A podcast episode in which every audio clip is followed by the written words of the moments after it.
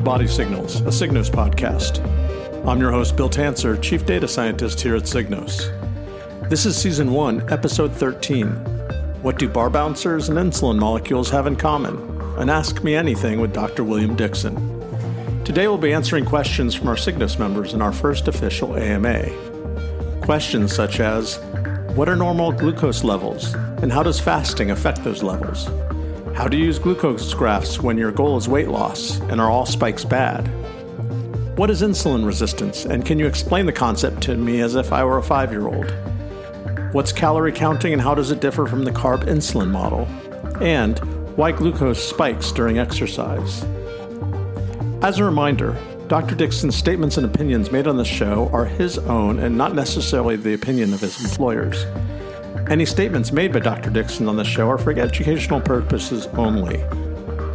Those statements do not constitute medical advice, and no doctor patient relationship is established by his participation on body signals. Should you have questions about your own health, you should consult with your own physician or your healthcare provider. Now, on to today's show.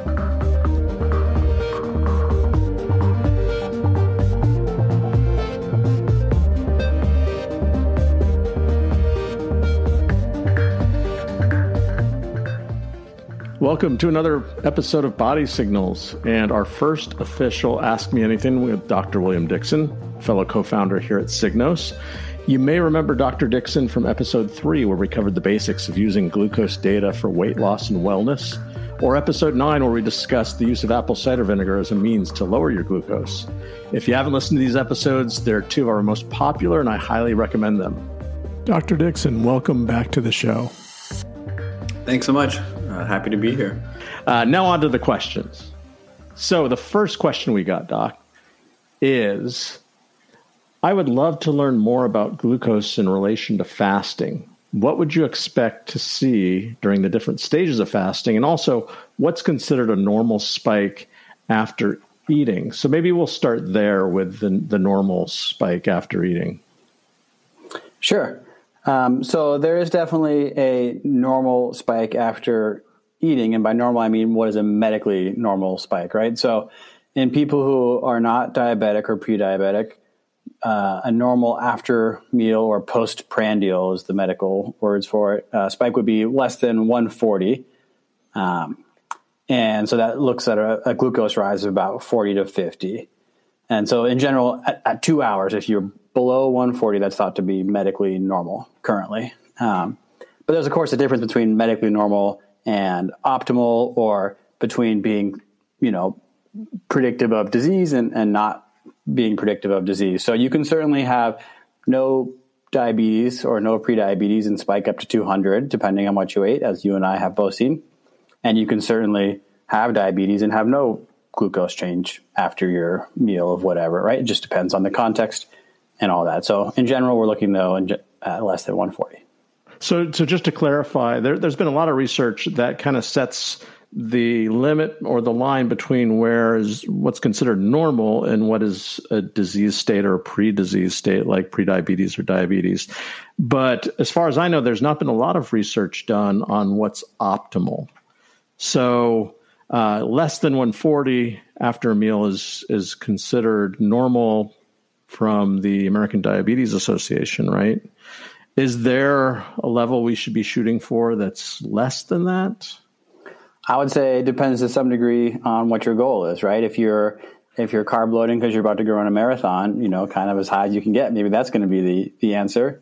Um, but if you're looking at a glucose uh, level that can kind of indicate that what you ate was healthy in terms of it being maybe high protein and fiber and less uh, simple carbs, um, then certainly you want your number to be lower.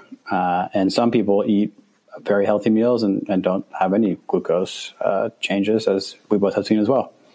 And just in case some of our listeners may not know much about glucose levels at all, we're talking about uh, milligrams per deciliter. Yes, this is sometimes American people. yes, the, the, UK is uh, obviously a little bit different. Millimoles. Yeah, some, sometimes you hear it expressed in millimoles per deciliter too. Correct. Yeah, in the U.S. medical system, we go by milligrams per deciliter. Okay, great. So. Um, let's go on to that next part of the question when we get past what's considered normal for uh, after a meal.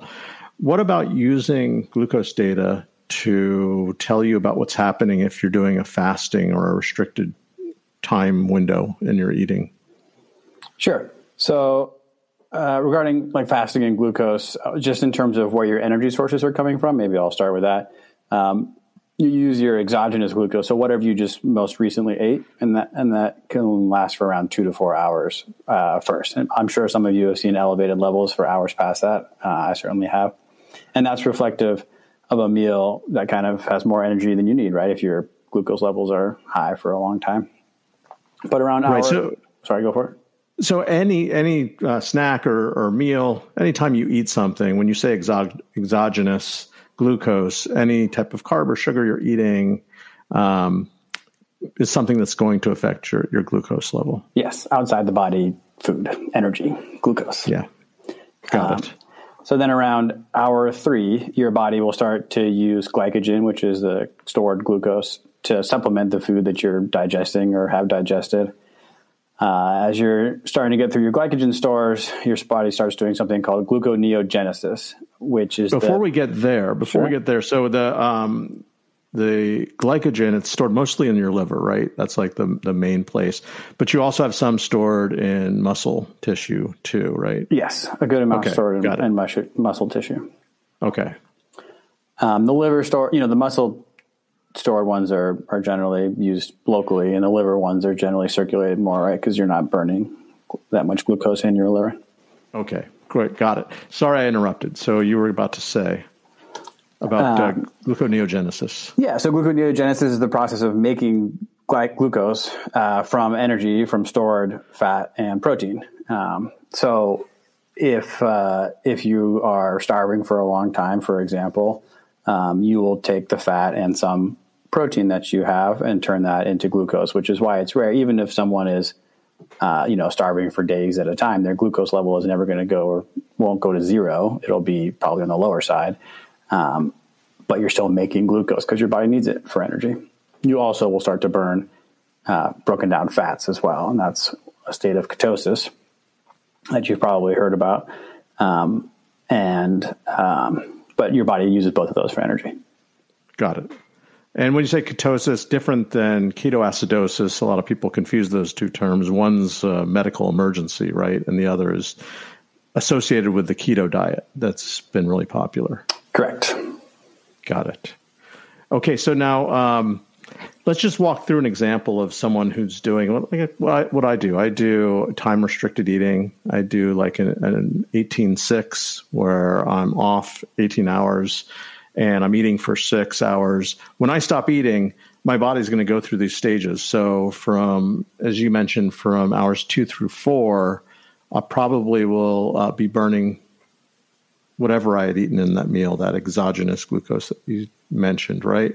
And then after that, then my body will probably turn to the liver to get some glycogen stores that are converted to to glucose. And then after that, it's probably going to use fat, but doesn't have to really get to muscle, right? Because I've got enough fat. I, I know personally I do have enough fat to, to get me through the night and probably several days, if not weeks. That's correct, right? Yes. And again, it's not an A, then B, then C. Your body is smart. It uses A and then some of B. And then as B is, you know, going up or down, then they start tapping into C. Um, but that's the general kind of and that's uh, that's a really important point because I think a lot of us oversimplify what's actually happening, and that that's important to know that your body is not doing these things in a very ordered sequential way. The human body is much more complex than that, and is taking energy from different sources. But this is like a basic way to explain uh, the chronology of what happens in terms of how your body uh, burns glucose when you're not eating. Yes. Excellent. Let's move on to uh, another question, which um, someone wrote in and says, when we're looking at our glucose and we're trying to optimize for weight loss, what are we aiming for? Are we aiming to see a flat line in our glucose graph? And are any spikes bad? And you know, not even just spikes up, but what about when we um, our glucose seems to drop too low? Yeah, so for me, I think the two most useful numbers that I look at are what is the glucose level when you eat, and what is the glucose at the top of a larger spike. Uh, obviously, your body will have some physiologic variation. That's normal and that's okay. Um, but if you're eating uh, consistently at a glucose level of 110 or 100 or higher than that, uh, I think you can ask yourself the question: Are you actually hungry? Are you bored? Are you in a social situation where it's just expected that you're eating? Um, because usually that number is kind of reflective of the fact that your body has enough either stored or recently eaten energy kicking around to kind of stay on top of what you need, um, unless you're obviously uh, being physically active at that time. So that's one thing I look at, and you know, if you are hungry, go for it. But you know, think to yourself, why am I why am I eating right now? My body's not saying I'm ready for food. So that's one of the mind body connections that you can start to make. Excellent. And so here's here's a, another way of looking at this. I've seen this question asked a number of different ways from our members, and one thing that they'll ask is, you know, what about if I see a spike that might be related to stress? And we're going to get to this later in terms of uh, what if I see a spike from exercise. It's really the spikes that you see after you eat something that you should be concerned with if your goal is to lose weight, correct? So things that might spike your glucose that are not related to what you've just eaten may not be as important. Uh, if you're thinking specifically for weight loss, then yes, diet's going to be the most important aspect of that. But if you look at your whole body wellness, right? Sometimes a spike from stress might be more important to your mental well-being that day than any of the things that you ate, right? But certainly in the long term, if you're looking specifically for weight loss, we are thinking about glucose spikes and how they relate to what you just ate and then let that you reflect on was that a, a, healthy meal or not and so that's what i use my big spikes for you know sometimes i'll have a kind of a larger spike where if i'm at work and i you know, have a piece of candy or whatever, and I have a, a, relatively larger spike, I'm like, okay, well, I can, you know, that was worth it for me. That's okay. But if I have a big spike where I know I just way overate uh, In-N-Out burger and a milkshake, you know, for my purposes now that I've kind of, I'm at more of my maintenance uh, zone, as it were, that's, you know, I can do that every once in a while. Um, and that's okay. But certainly if you're actively trying to lose weight, then you can look at that and reflect and say, okay, well, was that more energy than I needed at that time, and what were the things that drove me to do that? Um, and again, that's okay sometimes, but if you're losing weight, you have to be consistent with some behaviors. Okay, got it. Now, if you um, if you're healthy, you don't have diabetes, type one or type two, and your glucose goes low, should you be concerned? So the the definition of hypoglycemia uh, it requires three things. One is low blood sugar, Two is symptoms related to the low blood sugar. Um, so some people that's lightheaded or queasy or nauseous or feeling a little shaky. Um, and then three is for those symptoms to resolve once your blood sugar goes back up. And so that's the true definition of hypoglycemia. And it's a pretty rare thing to have that in the absence of people being on any medicines that are meant to cause low blood sugar. There are definitely some pretty rare diseases that can cause it. Some people will notice it kind of a, a reactive hypoglycemia, where after a very large spike, their sugar will crash in response to a big insulin surge. And some people see that after the oral glucose tolerance test, for example. And I, have had that, and you can feel pretty awful. Um, but in terms of if you are on the lower end um, and it, you don't have any symptoms, and it's generally not something that's concerning, we we do like to look at the lower glucose levels because for some people that is a trigger for them to eat, and in some cases that's even a trigger to overeat. So if you are have just had a big spike and crash for something, um, your body might be telling you that you're hungry even if you're have just already eaten something. And there was a study that actually showed that that people who ate a breakfast that causes a big spike and then a crash ate sooner and more calories than those who had a more stable breakfast. So, another argument for why keeping your glucose levels as stable as possible could help with um, with things like overeating if you have that big meal spike and then have the corresponding drop in your glucose afterwards. Right.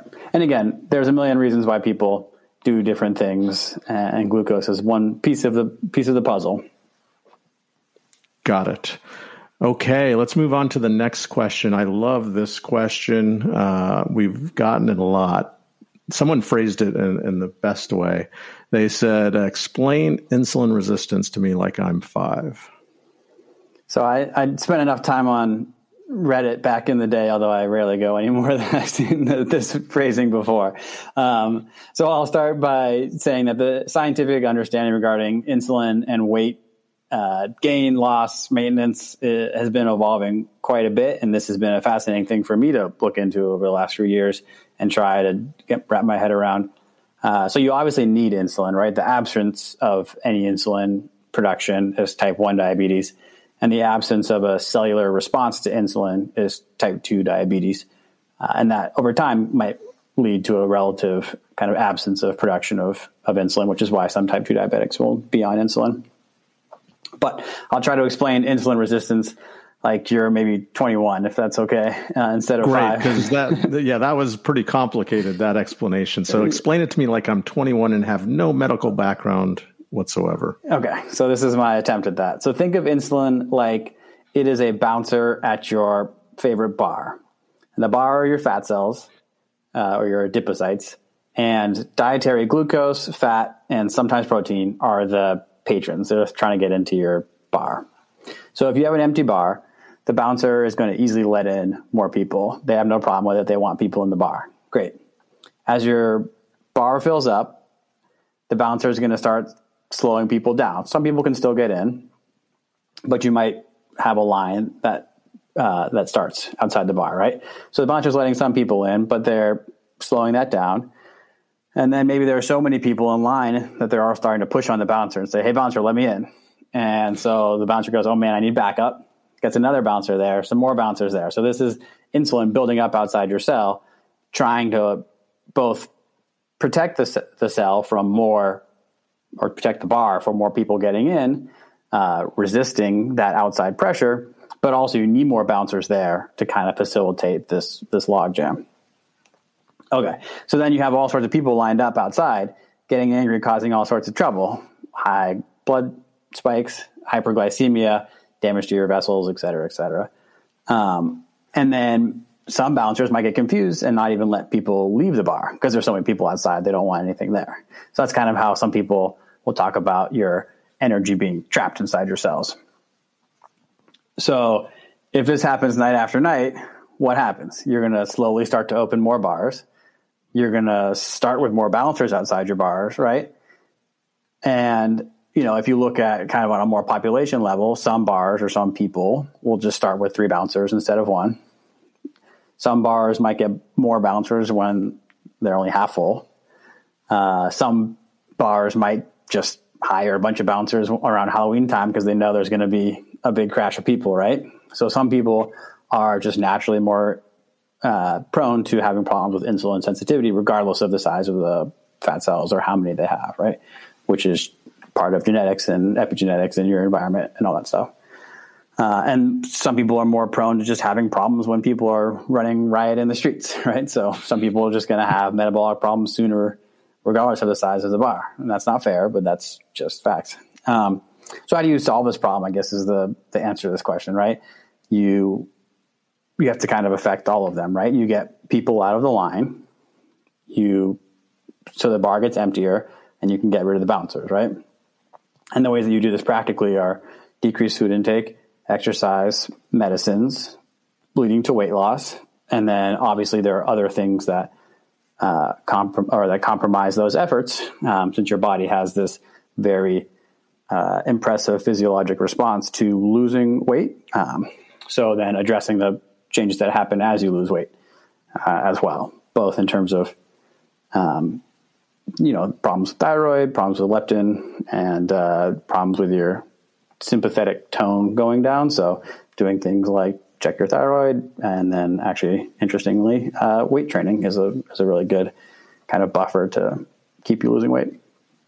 Yeah, weight training. Uh, and let's just take a, a, a, quick aside. I think you just went to the gym and did a little resistance training too, right? Right, just before recording. I did a uh, a boot camp, one of those Uh, so I'm a, I'm a Peloton fan, as you know. It's a yeah. combination of running and then kind of floor work. But which, yeah, so it's body weight. So you're getting some resistance workout. Yeah, in and, there with a, the do, body weight. I do over the last couple of years. I've started weight training uh, a lot more than I than I have the, previously this point, I think, is one of the least discussed and most effective ways of helping you on a weight loss or, or wellness journey. I, I, also started weightlifting just recently, haven't done it in forever, and uh, realized some things right away. One is that as you start to build muscle mass, your your uh, metabolic rate, your resting metabolic rate, goes up because you've got more muscles burning more more calories, um, needing more energy. And then on top of that, I've also noticed that my glucose levels have started to decrease. I'm not sure what the mechanism is there, but um, one of the things I think everyone should think about is incorporating at least some resistance training into their exercise, be it body weight, like you get at a boot camp, simply doing some push ups, uh, or other body weight resistance, or maybe even doing some weightlifting. Yeah, absolutely. And uh, interestingly, so I, um, when I lost all uh, the 15 or 20 pounds that I did last year when I first started out. Um, I went to back to the gym. You know, I didn't have a, a bench press or a squat rack or anything in where I was uh, doing my COVID quarantine. And I had like noticeably lost some of the of my strength, which is not uncommon in people who are losing weight, right? You lose weight in the form of fat and you lose weight in the form of muscle. And so a lot of people weight training during your weight loss will actually it might slow your weight loss down in terms of your weight because you're actually gaining muscle. So that's called body composition. And so some people will not lose as much weight but they'll have a significant change in their body composition. So you might see their waist size decrease a lot or their fasting blood sugar go down quite a bit all reflective of better health without it necessarily being shown on the scale yeah, I experienced that exact same phenomenon. My weight was going up, but my clothes were looser. And I used that as my motivation in the short term. And then over time, my weight started to come down as I burned more fat. But yeah, it's part of the body recomp. So I guess in total, what you're trying to say is we need to get people out of the bars and to the gym. um, well, I think depends on what you're doing at the bar and what you're doing at the gym, but uh, that seems to be a healthy, reasonable choice. Yeah. And then for maybe a future AMA, I'm thinking that uh, glucagon is, I guess, like last call at the bar. Yeah. People, people, start coming out, right? Everybody's em- the bar's empty, kicking everybody out on the street. Yeah. There you go. All right, on to our next question. When do the when does the hormone response chain of glucose, insulin, cortisol and optimizing those run against the laws of thermodynamics. And I think the person asking this question was referring to the first law of thermodynamics, which is matter or energy is neither created nor destroyed, which usually is a way to talk about um, counting calories as a way of losing weight, right? Right. Yeah. And so this is a, this is a great question because this is the crux for a lot of people. Um, it's kind of a bit of like the diet wars uh, question: is is it counting calories or is it hormones? And people are kind of on either side. But let me start with a story. So I was working in the ICU, and we were talking to a son about his mother's care.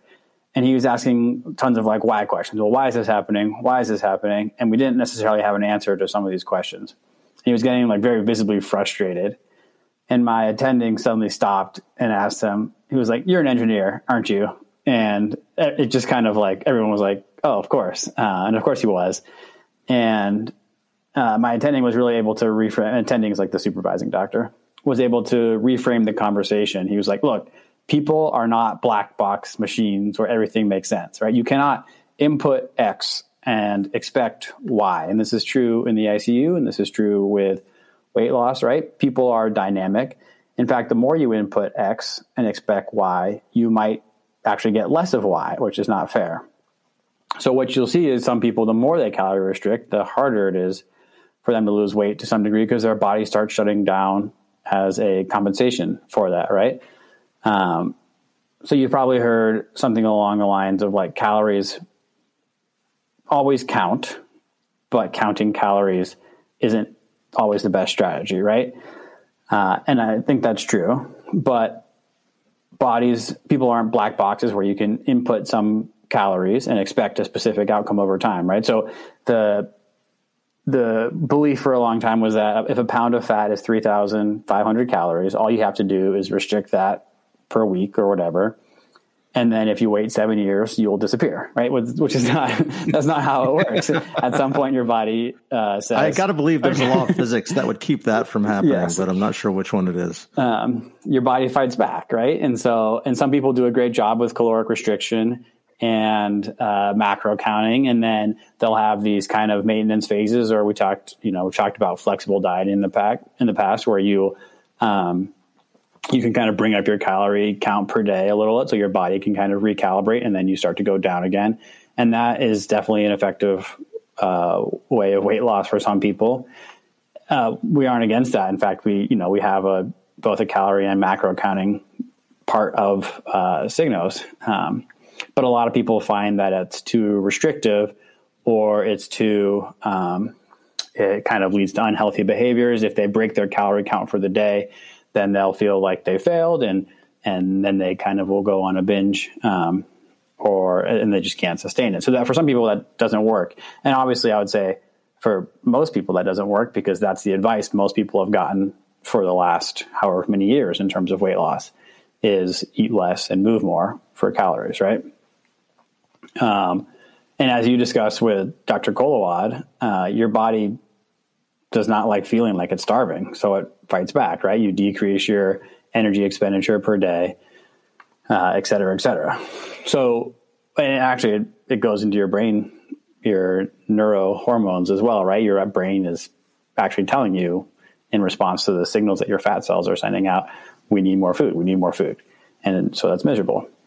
So you need to find a reasonable and sustainable strategy that is something that you can sustain and that leads to weight loss over time.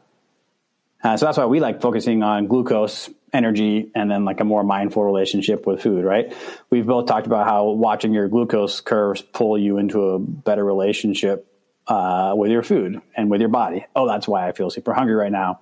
That's why my run was so hard. I didn't fuel properly and it gives me you know a minute by minute quantifiable reason why I'm feeling the way that I do. Um, yeah, so it gives you like a feedback loop, a constant feedback loop. So if I overate and I feel really bad, I can look at that graph and say, oh, now I understand how that overeating affected my glucose. Exactly and or you know I I'm stressed about X Y Z. You know, I stress walking to a shift. I have a glucose bump, and then it comes back down, and then I'm hungry, and I eat the candy that's lying around or the donuts that someone's always bringing into the hospital somehow, right? Even uh, in the in the break room, we'll say. Um, yeah, there's so many advantages to looking at glucose. Of course, you want to keep an eye on calories, number of calories you're eating. We're not saying that you don't, but there are so many hidden gems, at least I've found things like the value of sleep in helping you keep your glucose levels somewhat stable, or how stress can affect them, like you mentioned. That uh, the, this arms you with the ability to make these small changes in your life that are more aimed at lifelong changes to either lose the weight or get fit and keep the weight off or keep fit for a lifetime, not just a quick fix. Exactly. And then there is some stuff we can't explain. Um, there was a study that, and I may mis misattribute this a little bit, but basically took the same caloric restricted diet and for a randomized controlled manner uh, gave people, you know, 700 of those calories at breakfast, a certain amount at lunch, and then uh, 300 at dinner, I think. And some did the opposite, right? 300 at breakfast, 500 at lunch, let's say, and 700 at dinner and they had different results, right? So same calories, just apportioned at different times with a different outcome, right? So I think obviously that's I think that's fascinating. There is more to weight than calories um, in and calories out, but calories obviously are important too. Absolutely. Let's move on to another question. We kind of got a little bit, uh, we got to this a little bit in the previous question, but someone wrote in and asked, in order to exercise to blunt a, a glucose spike, do you need to exercise at 75% of your max heart rate? And then spikes after exercise, what do you do about that? Um, this person experienced some really um, huge spikes after a high intensity, I'm guessing interval training workout. I think it was hockey practice, which is awesome. I have never been. Was it hockey yeah, practice? I've never, I've never played uh, hockey well. I, I think I. But you think about a lot of team sports, and it really kind of mimics um, HIIT workouts or high intensity interval workouts, right? Because you you're you're charging down the court or you're skating down the ice, and then you have a brief break, and then you're skating back. So yeah, there's a lot of like up and down.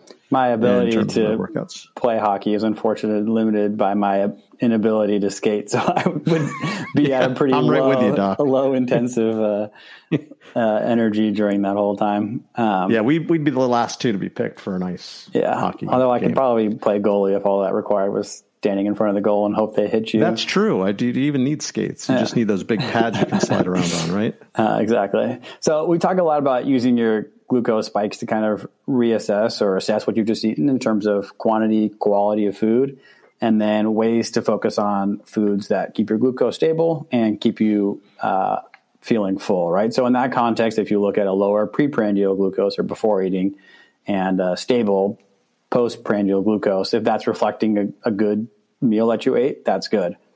Uh, for some people, we, you know, an accidental or, or on purpose spike, we say is a good trigger to try and get in some exercise and bring that back down.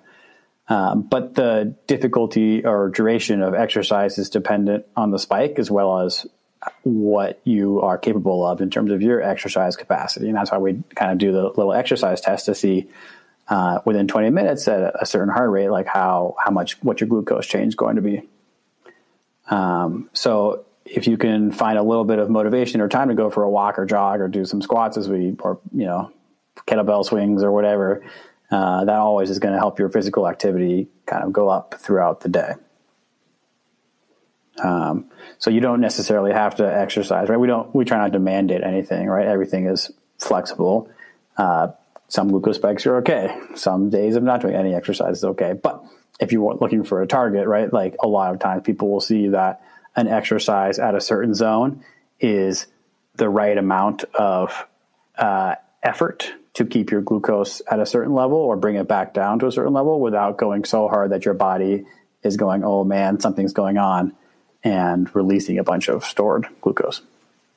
Right. But if it does, like we mentioned earlier, we're mostly concerned with those glucose spikes related to um, exogenous um, glucose, so what you're eating. If you happen to be working out really hard and spike because of it, uh, won't your body just replenish um, that glucose that was burned through either fat cells or from glycogen stores in the liver. And it maybe isn't as much a concern or not a concern at all versus looking at the food related spikes. Yeah, I think that's fair. But I'll also say that for some people, doing a super intense workout with a high spike followed by a crash is going to lead people to eat things uh, in response to that, right? So some people might uh, you know, we don't ever want to talk about food as uh, reward or exercise as punishment for eating, right? But some people might have those hypoglycemic events in response to an intense exercise. And then their body is saying, hey, you know, you just went crazy. Here's, you need to go eat something. And again, you're, whatever you're eating is uh, likely to contribute more calories to your diet than however much exercise you can do, right? So just I've done that. I've done that in my earlier days. Like, yeah, work out really hard and then just ate a ton thinking I, hey, I deserved it, but it, maybe it was really my body driving me to eat more because of that, that um, dip that happened after the spike. Exactly. So I, I, uh, I, wanted to, this is something I've been wanting to bring up, but I listened to the podcast that you did with Nir twice. Uh, this week already because I think it's so awesome. But one of the one of the additions to um, so the willpower studies, which are which are really great, and which actually I remember reading uh, about 15, 20 years ago, and actually was one of the things that brought what made me so interested in medicine and psychology because um, I thought that was so fascinating that the that willpower was an exhaustible resource. I, I like I, I, totally bought into that. Um, but before uh, Carol Dweck's studies that kind of said, well, it's it's a self fulfilling prophecy, right? You if you believe that you have no willpower, then you have no willpower. Um, they had actually thought that, uh, and I still think that there probably is a reasonable component of uh, glucose as part of that regulation. So the study, the original study where they said people have no willpower, they had a cookie and you could either eat it or not. I think they said, you know, don't eat it. Uh, and then they gave you a math problem that is that was impossible to solve. And they would look at who ate the cookie and then how long they would spend on the math problem. And the people who didn't eat the cookie spent a lot less time on this impossible math problem. They were like, look, you can run out of willpower because the people who had to expend willpower on not eating the cookie then didn't work as hard on the math problem because they didn't have as much willpower, which I think is, I mean, it's not an unreasonable interpretation and I can saw why they went there. But then some people were like, well, what if the reason that people work so hard on the math problem was because they had this cookie and they were like, hell yeah, let's get it. And then uh, just went and tried to work on the math problem for as long as possible, which I, you know, I, and I think so. I, I think if you read um, Carol Dweck's uh, book Growth Mindset, then it goes into a little bit more detail. But as a kind of an interesting aside, there is a there's some extra glucose in there. Yeah, absolutely. One other thing I want to talk about when we talk about exercise, and I don't think this is mentioned enough, although it's starting to, there's a, a I think, a groundswell of discussion about um, non exercise activity thermogenesis, also called NEAT, that just movement throughout the day, be it if you, you know, work on a job where you're walking more than being at a desk or taking the stairs versus taking an escalator or elevator. All of that uh, non exercise activity thermogenesis makes up a big chunk of the calories that we use every day. And we shouldn't just think about exercise. We should probably think about just trying to incorporate more movement throughout our day, going for walks, uh, maybe you can take a meeting or a phone call on a walk versus just sitting at a desk. I found one study that uh, they studied people that fidget a lot, and they um, they looked at the amount of calories that these fidgeters were burning, and they were burning like 800 to 1,000 calories more than people who were more sedentary and didn't fidget. And these are just people that like kind of bounce their leg up and down, or just happen to have a lot of movement, a lot of uh, arm expression or hand expressions when they talk uh, burn a lot more calories. So I, I, think if nothing else, you should be exercising, but you know, try and incorporate some more movement throughout your day, and you'll be surprised at how far that will take you. I uh, I am a fidgeter. I, I, actually I I didn't ever put this together, but when I eat a big meal, I fidget way more, which I think is fascinating, right? So I'm a big post prandial fidgeter, and I think that that must be what my body is doing is turning up my uh, non-exercise activity thermogenesis or NEAT, as some people call it, um, to kind of help burn that off. So that's that's nice. Um, there's a there's a great randomized controlled trial out there. This is kind of a famous study. So they took two groups of hotel room attendants or like housekeepers, and uh, by hotel split them into different groups. And they told one group, "Hey, you're actually doing a ton of exercise every day. You just don't know it. You know, if you're scrubbing the bathroom, it's you know this many calories an hour. If you're folding sheets or doing laundry or whatever, it's this many calories an hour." And then the other group, they just didn't tell anything. And the group that was told how much exercise they were doing ended up kind of paying attention to it and was like, man, I am doing a bunch of exercise. And maybe they were taking the stairs on top of that. And maybe they were, you know, working a little bit extra harder or, who knows what exactly. But they uh, just over not a very long period of time lost weight. Their BMI went down, their waist circumference went down, and their blood pressure went down just from kind of they didn't do anything. They didn't, you know, they didn't say here is your exercise training, right? They didn't tell you change your diet or whatever. Just being aware of the what you're doing, um, that being healthy or not, is some of what uh, can help you be healthier, right? It helps motivate you. And so that's what we look at too with your, you know, why we do the exercise test and say like, hey, it doesn't actually require that much uh, output in terms of doing a little bit of good, right, uh, for your day. And so, um, and so I thought that was fascinating. But uh, in terms of uh, focusing on NEAT for weight loss, it can definitely boost your daily calorie expenditure a little bit. Um, but your body's pretty smart. So again, I wouldn't focus on. You can't fidget your way to to weight loss because uh, a lot of people who are big fidgeters will kind of naturally decrease their energy expenditure elsewhere. So your body's kind of too smart for that. But certainly, you know, if you're if you're a big fidgeter, um, that is something that's maybe your body is reacting to kind of the the overfeeding that you might have done, right? So that's maybe more where where it plays in. Yeah, but bottom line, let's get some more movement in our day. Yeah, it uh, it definitely helps. And and you know, I think we've talked about this before, but it doesn't require a ton of movement to show metabolic benefit, right? It's maximum output uh, or maximum energy, maybe ten times, or, or, excuse me, ten minutes, three times a week uh, is, you know, maybe the minimum of what's required, um, and that's maximum for you, right? So you don't need to be running a marathon three times a week, right? Um, sometimes it just doesn't take that much. Okay, and unfortunately, that's all we have time for on today's show. We'll get to more of your questions on our next AMA. Doc, thanks for all the great insights. Thanks so much.